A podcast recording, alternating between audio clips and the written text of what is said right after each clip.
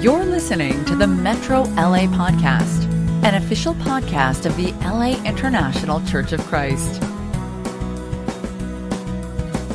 Hey, everybody. Good evening. It's good to see you all. Good to be together here on our midweek service. And our topic today is a very important topic and uh, one that I was actually looking forward to doing. I actually covered this topic in the morning devotionals, but I had a lot of recommendations that we do one at a midweek um, so that everybody would get it because there's only a small group of people watching, able to watch the, the morning devos. The topic is Jesus and social justice. We've been doing Jesus, Jesus the physician, Jesus the teacher. Um, and, uh, I thought, you know, with everything happening in the world, and I know there's a lot of questions out there about justice and social justice and Jesus, and, and I tried to answer as many of those as I could in the morning series, but, but I think it would be good to take an evening since so many, uh, most all of us are able to join in on, on the evening services and we could have a great discussion about this. So, um, obviously, uh, social justice is a, is a huge issue right now and, and our world is having a watershed moment where, where this is at the forefront. This is the main topic. This is what we need to talk about, what we need to have dialogue about. And as the world is shifting and, and, you know, I prayerfully, it's a, it's a very real shift that's really happening. Um, that we'll all look back someday and go, that was a turning point. That was a major turning point. There's been smaller ones throughout history, but this, this prayerfully will be a big one. It's not just the United States. It's a global movement, a global change, a global shift, particularly in racial justice and, and that aspect of social justice, a change that in, in many, many, many ways has been long, long overdue. And, and we're finally, all this is kind of coming to a head and coming to the surface. And not that we're, we've, we're through it. We're not through it. We're, we're in the middle of it. And, um, but it is raising a lot of questions about God and spirituality and how does a disciple process all this and how does a disciple of Jesus get through it? And we also have the, you know, a major danger of, of responding worldly in either way, either people being defensive or, or people, uh, being, uh, attacking others or, you know, in any way that we, we want to be great examples to the world. Amen. On, on such an important change that is so needed in our world. And we want to make sure it's done right and done thoroughly. And so of course, as disciples of Jesus, we always turn to Jesus and, and there's where we get our answer. So the, the, the, it's actually going to be a two-parter with the sermon on Sunday being Jesus and social justice. And we'll actually be able to focus more on Jesus on Sunday.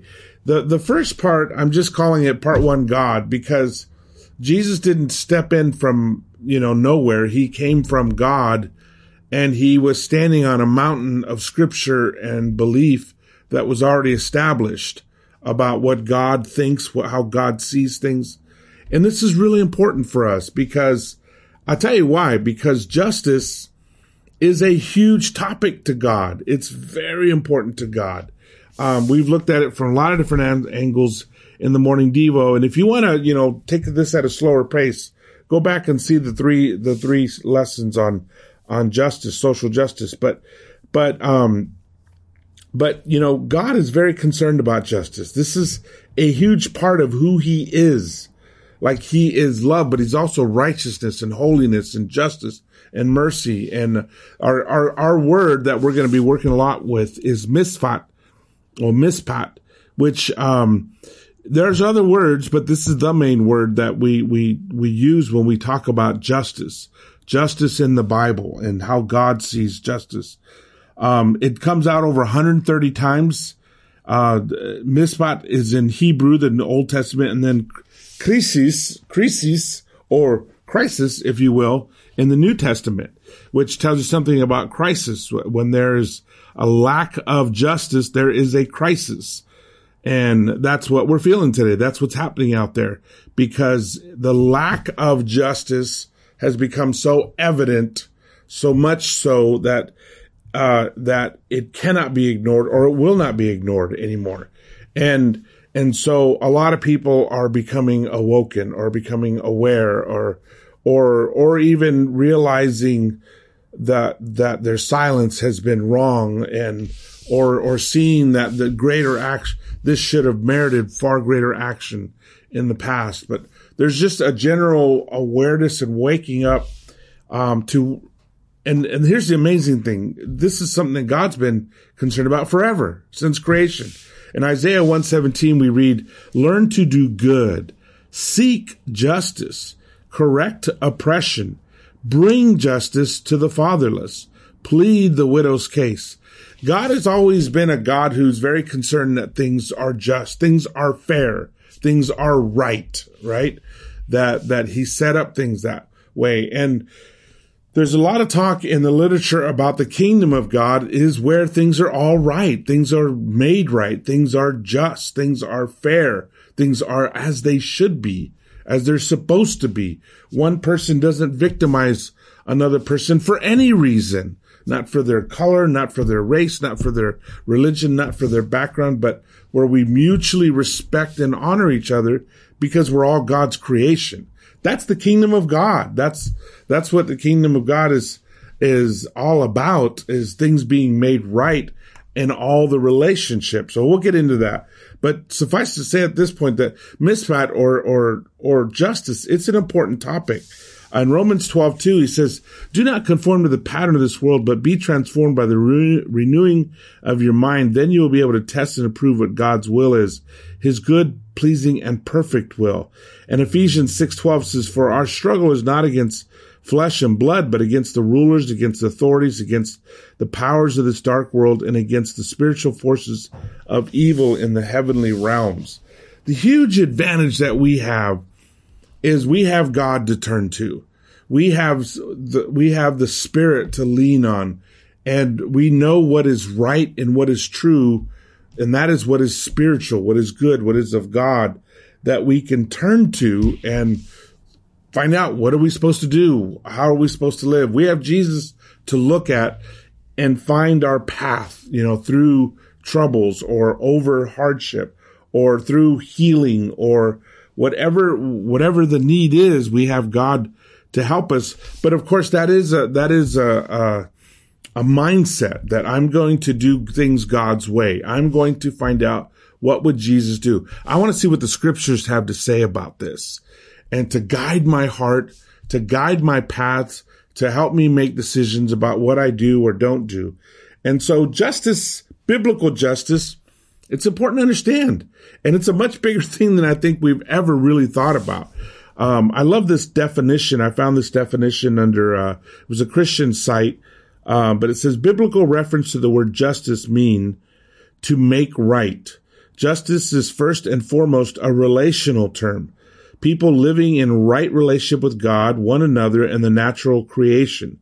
From a scriptural point of view, justice means loving our neighbor as we love ourselves and is rooted in the character and the nature of God. As God is just and loving, so we are called to do justice and live in love. Um, this is a great definition because it kind of incorporates a lot of different scriptures and and what what why this is so important to God because it's being right with each other, right with Him. Even the earth would be in that. Um, I drew this diagram of how we're supposed to be right with all these things, with God, with family, with our neighbors. That's the people around us, with the earth, with animals, with our spouse. Um, even with animals, it comes up in, in different scriptures in the Bible about how a righteous man takes care of his animals and how God cares about what happens to the animals. Um, you know, the, the, both Adam and Noah were given the express charges to take care of the creation. Um, and so we're responsible for that, that we're doing justice, that we're not being unjust with, with the, with the forests and the rivers and the trees and the creation that God gave us, the planet that God gave us. So, I mean, if, if you stop and think about this, it's kind of a scary thing that we are responsible for these things to be right, for to have the right relationship and to, and to speak up. Well, we'll get there. I want to get ahead of myself. When these things are not right, when we're not right with our neighbors, when we're, when we are, uh, being unjust to any neighbor or unjust to anybody, any of these, these specific relationships, then everything's off. And that's, that's huge in the Bible.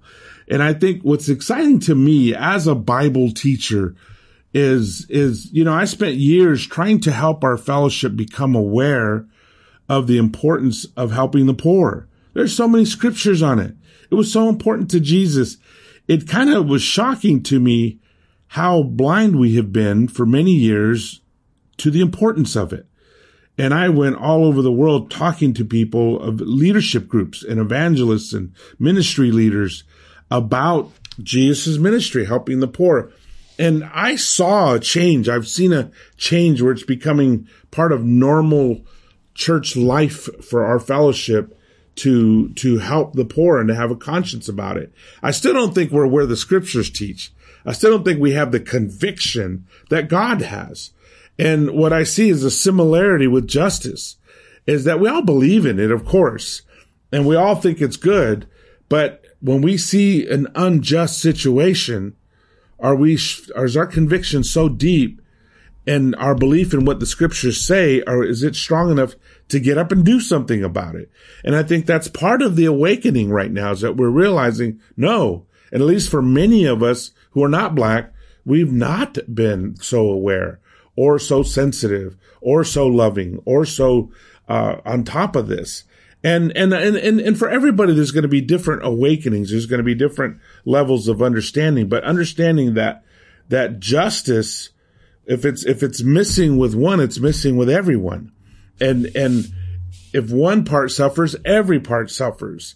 I mean, that whole line of thinking, that's, that's a new radical thinking that we are just now stepping into. Should we have stepped into that long ago? Oh yeah, long time ago. As a nation, yes, but even as a church of having that real deep conviction enough that it gets us to do things, gets up us up out of our chairs and doing whatever we've got to do to get things right or to make things right. And this is, you know, this is, this is something new. This is part of our growth spiritually in our growth as a church.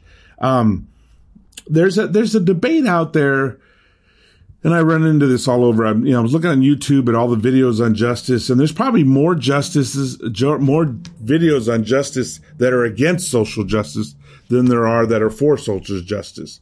A lot of the videos clearly are people afraid that if you devote yourself social justice, that'll take you away from the Bible, the God, from God. That'll take you down a political road. And obviously that could happen, but that should not happen. And, and the truth is, it, social justice is part of justice. Um, you know, people say, well, you won't find social justice in the Bible. I've said that in the past. And no, you don't. You don't find sneakers in the Bible. You don't find backpacks in the Bible, but that doesn't mean they're not something we do. And then that doesn't mean that, that God's against them. Now, how much more something that is the nature of God, like justice? I mean, the nature of God. How important is it? Um, the Oxford dictionary. I got this one because it's pretty good uh, official definition of social justice. Defines social justice as justice in terms of the distribution of wealth, opportunities, and privileges within a society, but vaguely defines justice as the quality of being fair and reasonable.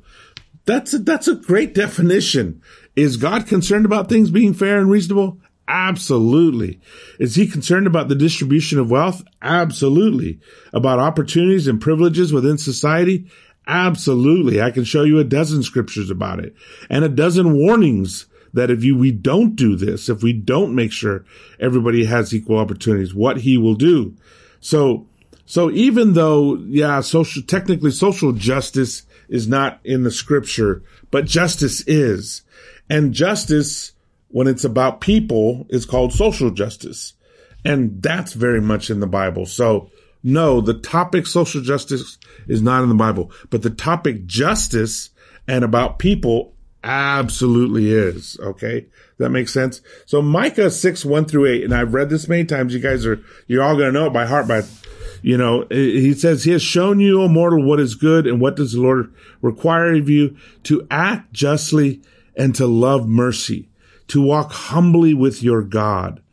Okay. So the big three, act justly. What does that mean? you carry out justice, that you, you promote it. It's, it, it happens with you, that you love mercy, that you love, uh, compassion and, and empathy and care for others.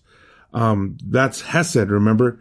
And then walking humbly with God. We've talked about, about those uh, a lot, but, but here he is, God saying, this is the sum of it all. This is the bottom line, guys. This is what's really important as Christians, as people of God.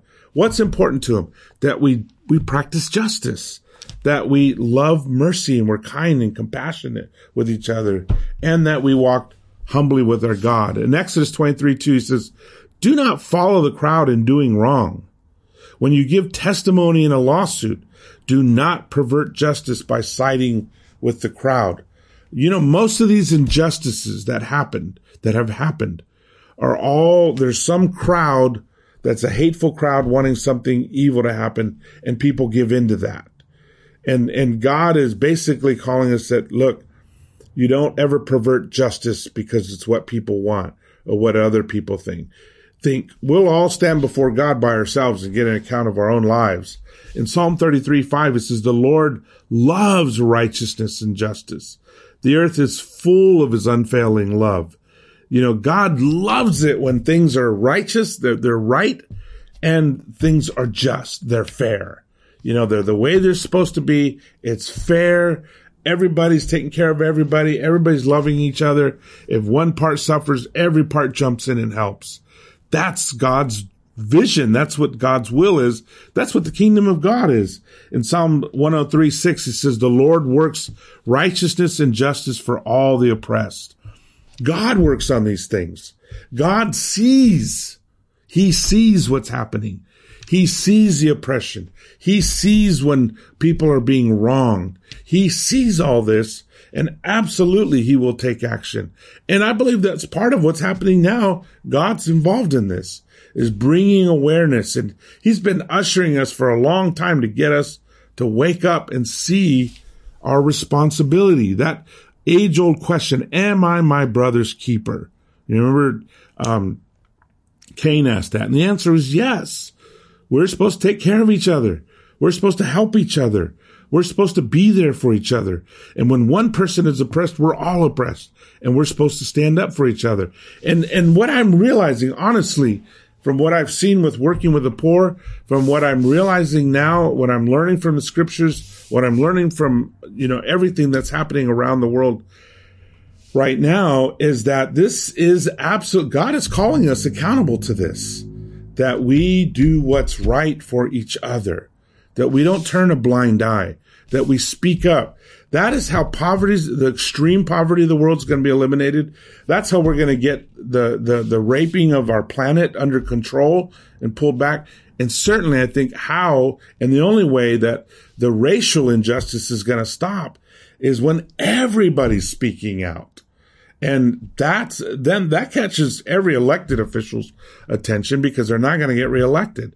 You know, the, the government, the leaders we, people we choose to lead us they are bound by the will of the people. But if people don't say anything or don't do anything, and especially if they don't vote, then, then we're powerless. We're voiceless. We're, we're powerless.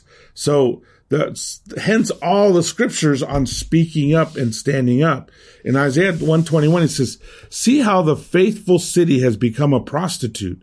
She once was full of justice and righteousness, used to dwell in her, but now murderers. You know, God sees it and he judges things. He sees when, when, when, when there's systemic evil, he notices and he notes it. Um, you know, and you notice that, that, that always it's justice and righteousness, things to be right and things to be fair. And when they're not like that, and notice how he contrasts, used to dwell in her, but now murderers. This is what happens. Life or certain lives become cheap. They become cheapened when there's no justice. This is what happened in World War II to the Jews. This is what's happening to the black community in the United States for, for centuries. When, when people are racist or they devalue a group of people, life becomes cheap. Hence the name Black Lives Matter because the, the, these, the lives get cheapened by the injustice and the unfairness. And God would have us set that right. He's absolutely paying attention. He's absolutely infuriated by this. In Isaiah 10, 1 through 3, he says, Woe to those who make unjust laws, to those who issue oppressive decrees, to deprive the poor of their rights and withhold justice from the oppressed of my people, making widows their prey and robbing the fatherless. You know, I want to say something about this, about the, no, the, the, the comment about the fatherless. If you notice, so many of these scriptures mention the fatherless, the, the children with no parents or, or, or it's just a single mom that they struggling for survival and how wrong it is. I mean, you know that God has a special place in his heart for kids that have no dad or for single moms raising their kids with no dad around because he's always mentioning it. He's always mentioning it.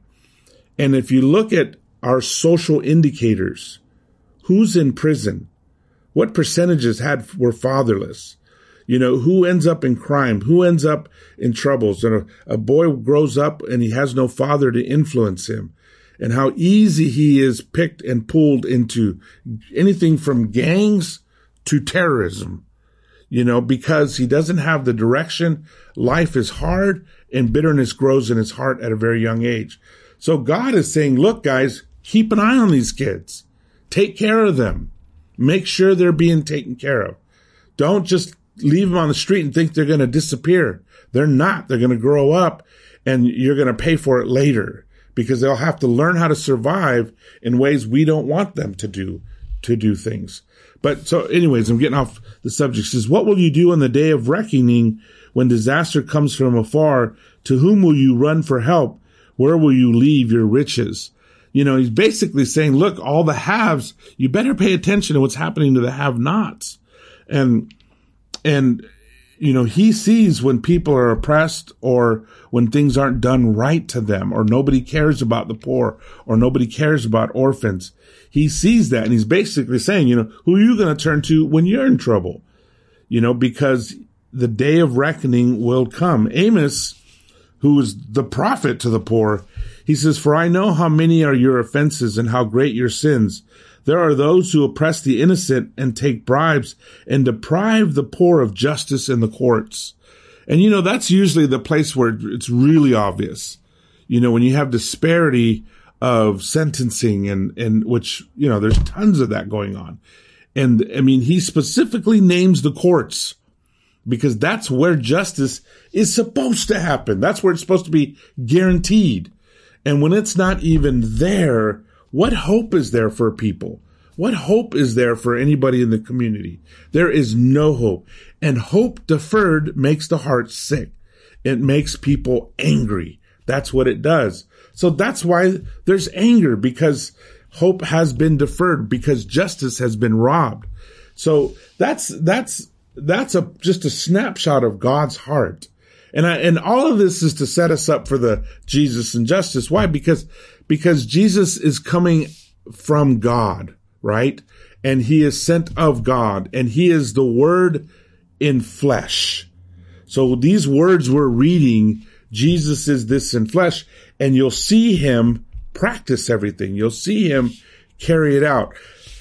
There's generally a big fear of justice out there. There's, there's, there, there, there is. There's, I, I run into it, especially reading um, I've been doing a lot of research, especially the last two weeks on justice. And it's amazing how many articles are out there to make sure we don't get too focused on justice. There's more articles like that than there are articles studying, well, that I've run into at least, that are articles actual studying justice in the Bible. And I can see why, because it's so huge and it's so obvious that most churches, including our own, have paid little or no attention to it.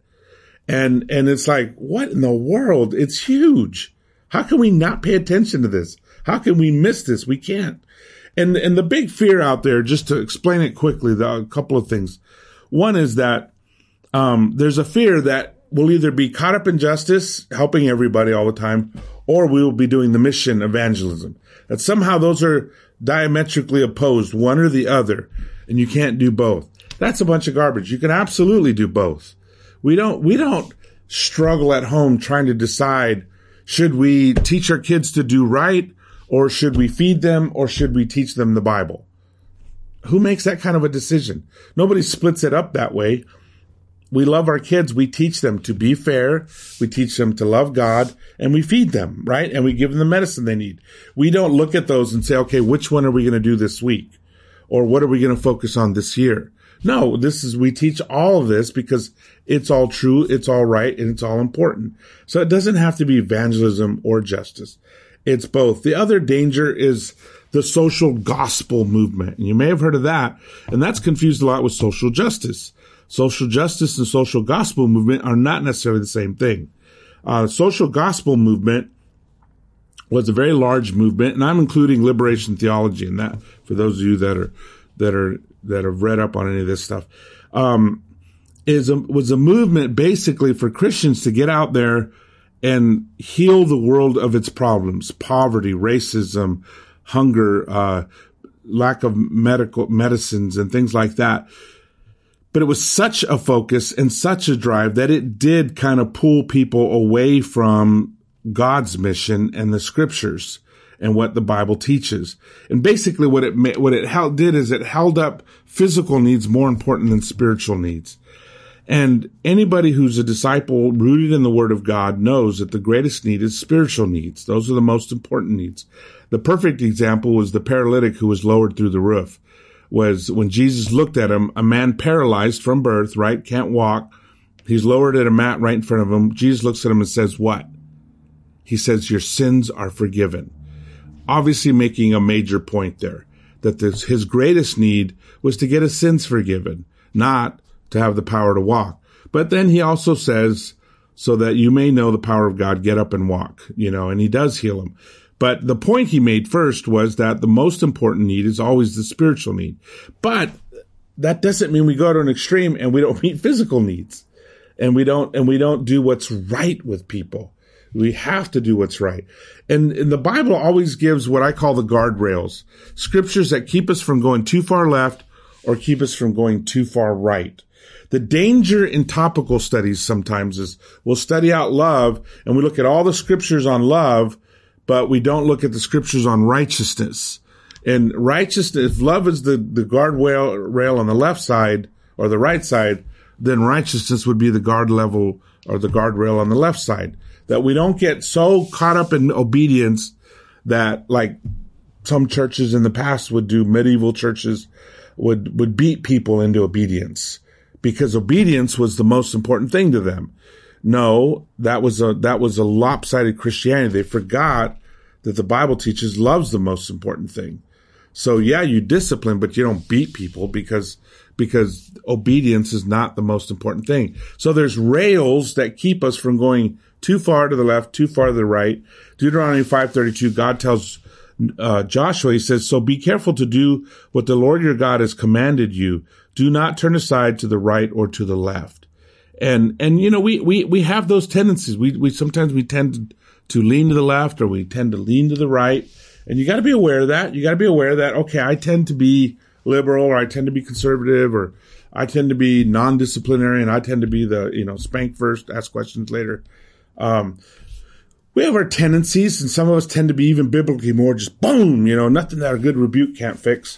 And others of us tend to be more like, man, just, just love them, hug them. Nothing that a good hug can't fix, you know, and, and know which way you are, but, but stay on the path because Jesus is the way, the truth, and the life. And, and as long as we keep our eyes focused on Jesus, we know that our rules, there should always be a command, an example, or an inference, right?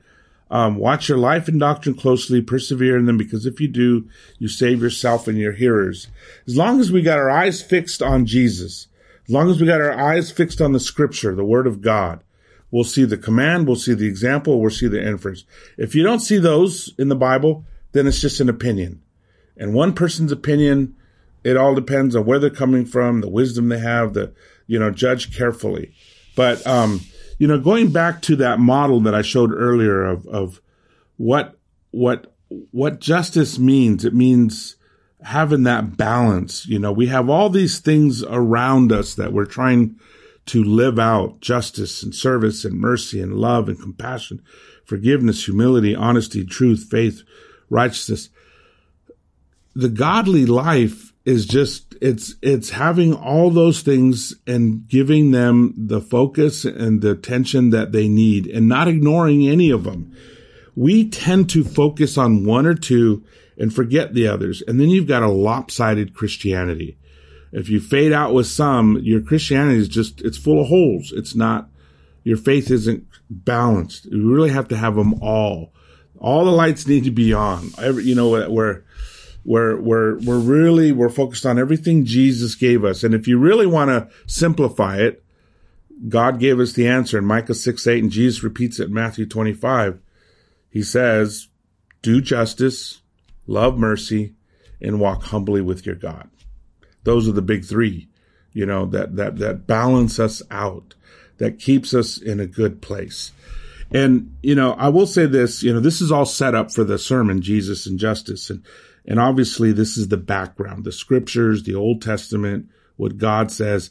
And I will say this, this is, although I, I gave you guys a lot in a very short amount of time, but but this is only scratching the surface. I mean, there's a whole lot more. You want another level? Watch the watch the the series in the morning, the morning devotional series, and then uh, there's a whole lot more. I'll I'll have books that you can look at and stuff if you really want to study this out deeper. But I will give just a taste of what's coming. You know, when Jesus started his ministry, at the very beginning, it says he went to Nazareth where he had been brought up and on the Sabbath day he went into the synagogue as was his custom. He stood up to read, and the scroll of the prophet Isaiah was handed to him. Unrolling it, he found the place where it is written, The Spirit of the Lord is on me, because he has anointed me to proclaim good news to the poor. He has sent me to proclaim freedom for the prisoners and recovery of sight for the blind, to set the oppressed free, and to proclaim the year of our Lord's favor. Then he rolled up the scroll and gave it back to the attendant and sat down. And I love this because here's Jesus introducing himself. And what does he introduce himself with? Scriptures about justice, about the one who brings justice. The poor, the oppressed, the needy, the suffering. That's what he's here for. That's a pretty big introduction. And I would even add to that when the when John sent his apostles to ask them to ask Jesus, "Are you the one?" What did he say?